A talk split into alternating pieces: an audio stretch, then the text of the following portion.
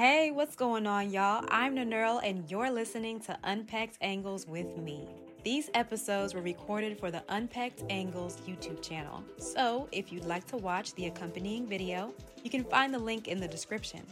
If not, feel free to sit back, listen, and enjoy. Thanks for tuning in.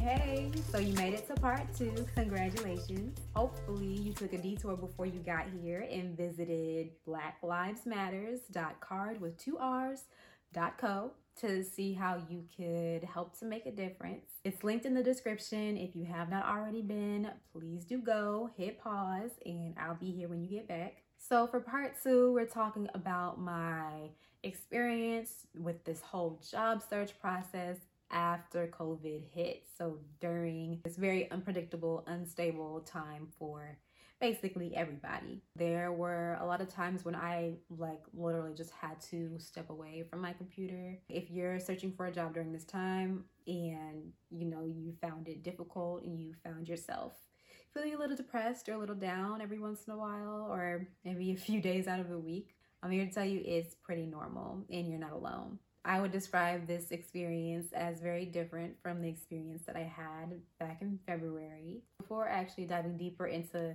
what actually happened and like what I experienced, I want to talk about just the interview process in general overall as I've experienced it. If you're interested in knowing more about what the interview process is like with these different tech companies for UX positions. Now, primarily, I am going for a UX researcher position. I am all gung ho about research. That is where my specialty lies, and that is what I like to do. So, from what I've experienced interviewing for user research positions or user experience research positions, is that communication is key. You have to know how to present and communicate the influence and inspiration behind your ideas and your thoughts. So it's very similar to what you'll have to do in a UX design interview, which is communicate your your decision making, your processes. And so as far as the process goes, the first step is talking to a recruiter. That recruiter is normally a part of the company or maybe they're not, but they're really just trying to size you up and see if you meet those key criteria that they've been given by the hiring manager or the team to see if you match up and can move to the next level without really wasting anybody's time. So during the phone screens that I've had, I've normally just had to talk about myself. So I give a quick, like two minute, two ish minute introduction. Sometimes it goes a little bit over just because the person actually really wants to know the whole story. But I'll give an introduction of myself, where I went to school, what I studied, and what I did as it pertains to UX after school and some of the methods that I use when I'm talking about user research specifically. So, in order to do this, I had to write it out like a whole bunch of times. I wrote it out on a Word document and then I wrote it by hand on a few index cards. I think it took up like three index cards, everything that I wanted to say. And I did it mainly by bullet points. So, Mine might be a little bit long, but I'll give you an example of like what I say in order to get my story across so that these recruiters kind of know who I'm who I am, like know who they're dealing with, and also like what I've done and what's important to me. So here's my spiel. I have a background in engineering. I got my undergrad degree in engineering science. And after that, I went on to work for the Chief Information Officer of the Army at the Pentagon for a few years. And while I was there, I went back to school to get my master's in systems engineering. And in the master's program is where I actually got my first introduction to UX, UI, HCI, heuristics, and all that jazz. And once I completed my master's program, I went on to work for a tech consulting company as a UX research consultant, where I officially started my UX research career. And so there I did a lot of generative research, so one on one interviews, focus groups and did a few surveys as well. I have personal mission of wanting to see more Black and Brown people in STEM, especially in UX. So I ended up going back to school to get another master's in nonprofit leadership and management with a focus in social entrepreneurship. While at USC, I was very much still involved in the tech industry. After graduating from USC, I went on to become the director of user experience for a small beauty tech startup in LA, where I own the entire UX process from research all the way through to design. And so I did a lot of generative in addition to evaluative research studies. And then in addition to that, went all the way through the design process, creating personas, user stories, wireframes, and high fidelity mockups, and actually prototyping and testing those. And then I talk about how long I stayed at the startup and what I'm looking for now. And so I basically give you this bullet point overview of what I've done and where I've been and why I did the things that I do. I left some things out because, you know, sometimes it kind of depends on who you're talking to. If you want to add a little bit more detail as to the why you do some things. But typically, that is how my intro sounds. And so, if you want to take that and kind of use that to structure yours, please feel free to go ahead. That's why I said it. So, yeah, you're talking to the recruiter, you give them your intro, your spiel, your elevator pitch, whatever you want to call it, about yourself and what you've done. And they'll most likely ask you some questions. Have you had experience with this research method and what does that look like? Can you walk me through a project that you did and talk about some of the methods that you used or you know whatever else what what were some of your deliverables they really are just trying to get a sense of who you are what work you've done and what you know how to do I would say for those calls, you really don't have to be nervous at all. It's literally just talking about yourself. The next step in the interview process is where I tend to get a little more nervous. And that is usually when you talk to either someone on the team that you're going to be on or you're talking to the hiring manager themselves. So typically at this point, they'll either ask you, you know, more questions about yourself and for you to kind of dig deeper into a project or two that you've done and um, kind of go through that or you'll actually be presenting your portfolio. From my experience, I have kind of had a little bit of both where it's just been a conversation and not so much a presentation.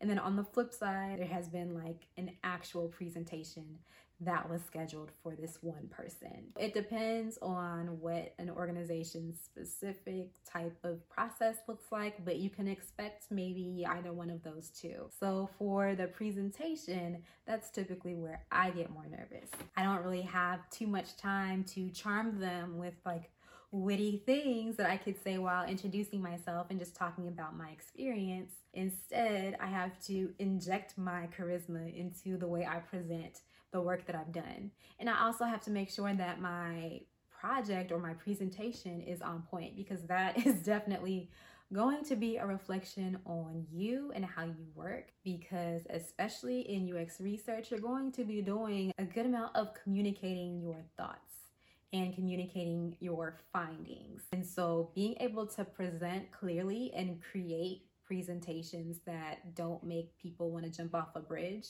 is going to be necessary. And this might be a lot weirder now that everything is virtual. You'll most likely be presenting these projects from your portfolio on Zoom or some video conferencing platform. So, of course, step one is figuring out what projects you're going to be presenting.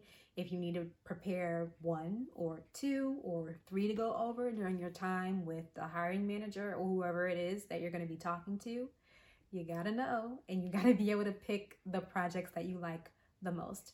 That does not necessarily mean the projects that you did really well on that went your way because a lot of the time people want to hear about your mistakes too and what you learned from them and how you fixed whatever it was going forward. Instead, what these projects should be are the ones that you can talk about and be really enthusiastic while you speak. So, you got to create your presentation, make sure it hits all of the key areas that you need to have within a presentation, whether it's UX research or UX design.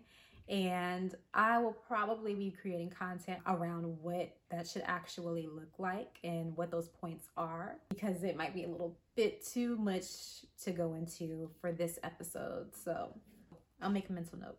So, yeah, make sure your presentation is good and you're able to present it well. Normally, it's going to be timed, right? So, you have to make sure that you're able to deliver this presentation answer any questions, and then have time for you to ask questions all in the same session. So practice being thorough and concise in your presentation.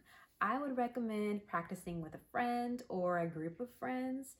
And even if that means you all get on Zoom and practice that way, it still really does help. And they can give you good feedback, even if they're not in the field. During this portion of the interview process, you present your work or you talk about yourself and your work. And that is the opportunity where you get to ask more specific questions as it pertains to the position and also the expectations that will be placed on you if you were to fill this role. I'm always asking questions. I suggest you ask all the questions that you can. I typically like to ask questions surrounding diversity, especially if the company or organization does not seem as though they have a very diverse group of people working for them. I've also been asking companies about their response to COVID and how their employees are feeling and what's changed as far as like the different processes that they have within their team and within the company. And now I've been asking how companies have responded to what's going on in the United States and how they are responding to these instances of police brutality and violence due to white supremacy and things of that nature. And so all of that is very telling. I would encourage you to ask the same questions. They are important questions, in my opinion. And it would definitely be good to have those answers so that you can know what to expect if you were to become an employee of that organization. And then the final interview typically comes after that, from my experience, which is a day long affair before COVID. It would be the on site, right? Where you would go to the company and meet people in person, possibly do a presentation, and it would literally last all day. You're pretty wiped and exhausted afterward. I unfortunately, or maybe fortunately, did not get to have an on site, at least not in the few months that I've been interviewing in person. I have been having on sites virtually. And what that looks like is basically the same thing except on Zoom and without the free lunch. I would say it is like 100 times harder just because it's on Zoom and video chat, video conferencing is already really tiring. So there's nothing like easier about it except maybe you don't have to wear pants uh, so there's that. It's a lot. It's it's definitely a lot. I would say keep water on hand. For the interviews that I've had, I have been able to like take breaks. So there are like, you know, scheduled breaks in between, which you would probably get um, on site in person too. But it's just different, you know, and you can't really feel people's vibes as you would be able to like in person. So that's unfortunate, but it's kind of what we have to work with until things can begin to open up and be normal again, possibly, or you know, whatever the new normal is going to look like. But for now, the virtual on site is what it is. During um, some of the on sites that I've had, I've had to give like a whole presentation again on my portfolio, this time to a larger group, and answer a lot more questions. So definitely be prepared for that. I would encourage you if you're going from presenting to one person to actually presenting to a group for the next step, ask for feedback so that you can make sure you're presenting the most strong and clear version of your presentation that you can give. But yeah, you'll go through, meet with a few members of the team, ask all of your questions, all of the questions that you can, and that's typically it. And then you'll hear whether or not it's a yay or a nay. As far as like my experience dealing with job hunting during covid everything's virtual duh. So i've had a lot of faux pas when it comes to like zoom and connection not being very stable and you know kids or like dogs running in the background. Not on my side because i don't have either of those but on the the side of the people that I'm talking to. And so there are there's a possibility for like for a lot of interruptions and um, just unexpected things. And so it kind of lightens the mood a little bit especially like when it's people's kids because it's just like what can you do so I do like it in that aspect but again Zoom and just video conferencing in general is more tiring than normal and you can't really read people's body language that well through the internet. I've had times where I have had to literally just stop doing things. Like the energy in the air has has shifted. It has shifted with COVID and now the protesting, the energy is just very heavy. And so with COVID, of course, with just being COVID, it was a lot to deal with. And I had interviews that were canceled. The one interview that I talked about with the company that was in LA where I wanted to be got postponed indefinitely. And I was just so sad because I had made it to the final round and the hiring manager really liked me and they were in my price range as far as the salary that I was asking for. And it was just really tough. And then there was a possibility of getting a remote position, and I had interviewed for that, and it was going really well. And then I got an email talking about, you know, they're only hiring for business essential positions at this time. And so it got me to thinking, like, is UX research not business essential anymore?